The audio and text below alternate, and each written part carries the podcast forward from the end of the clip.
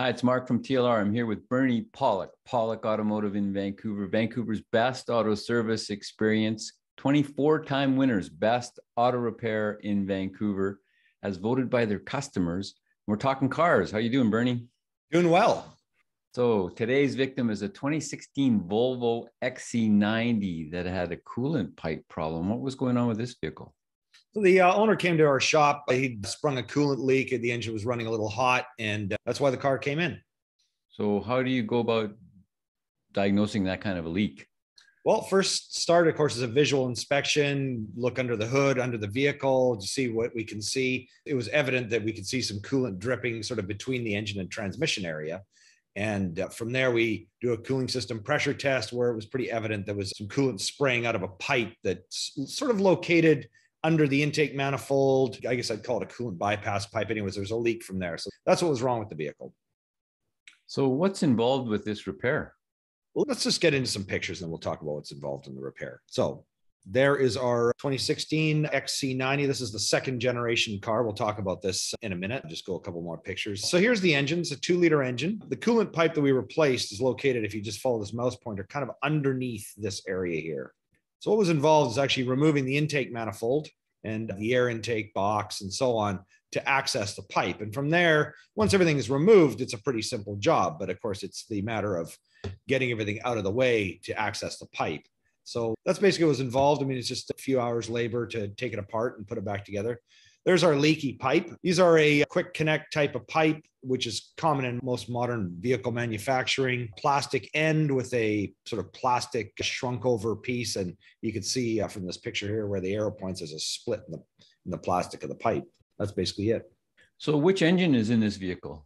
It's a two liter engine. And uh, interestingly enough, in this generation, so this is the second generation of XC90s. The original, a, a four cylinder. Yeah, this, it's only, it only has a four cylinder. That's the only engine it comes with. Is a, a, variety of different four cylinders, depending, I guess, on where you buy it in the world. You, there's a hybrid version. There are diesel versions, and there are gasoline. Some with twin turbos, some with single turbos, but they all use a two liter engine. So they've kind of changed the platform around. You know, the previous generation there was a V8 model, there was a 3.2 liter, which was actually common for quite a while. Then a few different six cylinder versions of the same thing. So they've shrunk the power plant down with this redesigned model, which started in 2015. So is this a common issue with this pipe on XC90s? Well, this is the first one we've seen at our shop, and I don't expect it's going to be the last one because I mean this isn't you know an abused vehicle; it's not that old, and so I think that's probably I would say defective design, or when they built it, it didn't quite stand up to what they expected it to do. So I imagine this isn't going to be the last time we see one of these coming into our shop. And uh, who knows what else we're going to see, but that's certainly one thing. It'll it'll be back. Things get predictable with cars, you know. Certain items fail with frequency. Yeah, the engineers didn't quite think this through. Putting that, can I make that assumption? They didn't quite. It's not the best design in terms of putting that bypass pipe underneath everything else, and then making it out of instead of making it of metal. Say they made it out of rubber.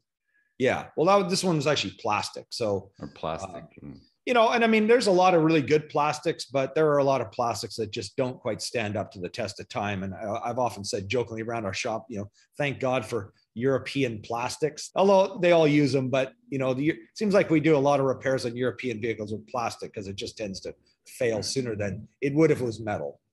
And it's used a lot more in vehicles than it ever has been. Like when I thousand years ago when I worked on cars a lot, everything was hard cast iron. Now it's plastic.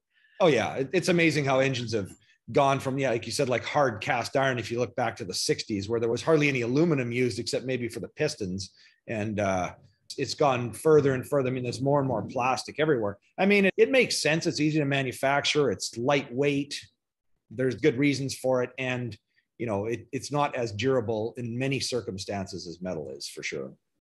So Volvo's kind of famous for having supposedly having the safest cars on the road. What do you think? Are they still that? You know, I don't really know. I, I mean, I had to do a little thinking about that question. And I mean, certainly a lot of other manufacturers have put safety as a very high priority, but I did do a little research into this vehicle, and there's a lot of safety features on this particular model, the cab has got rollover protection, high strength steel in the roof.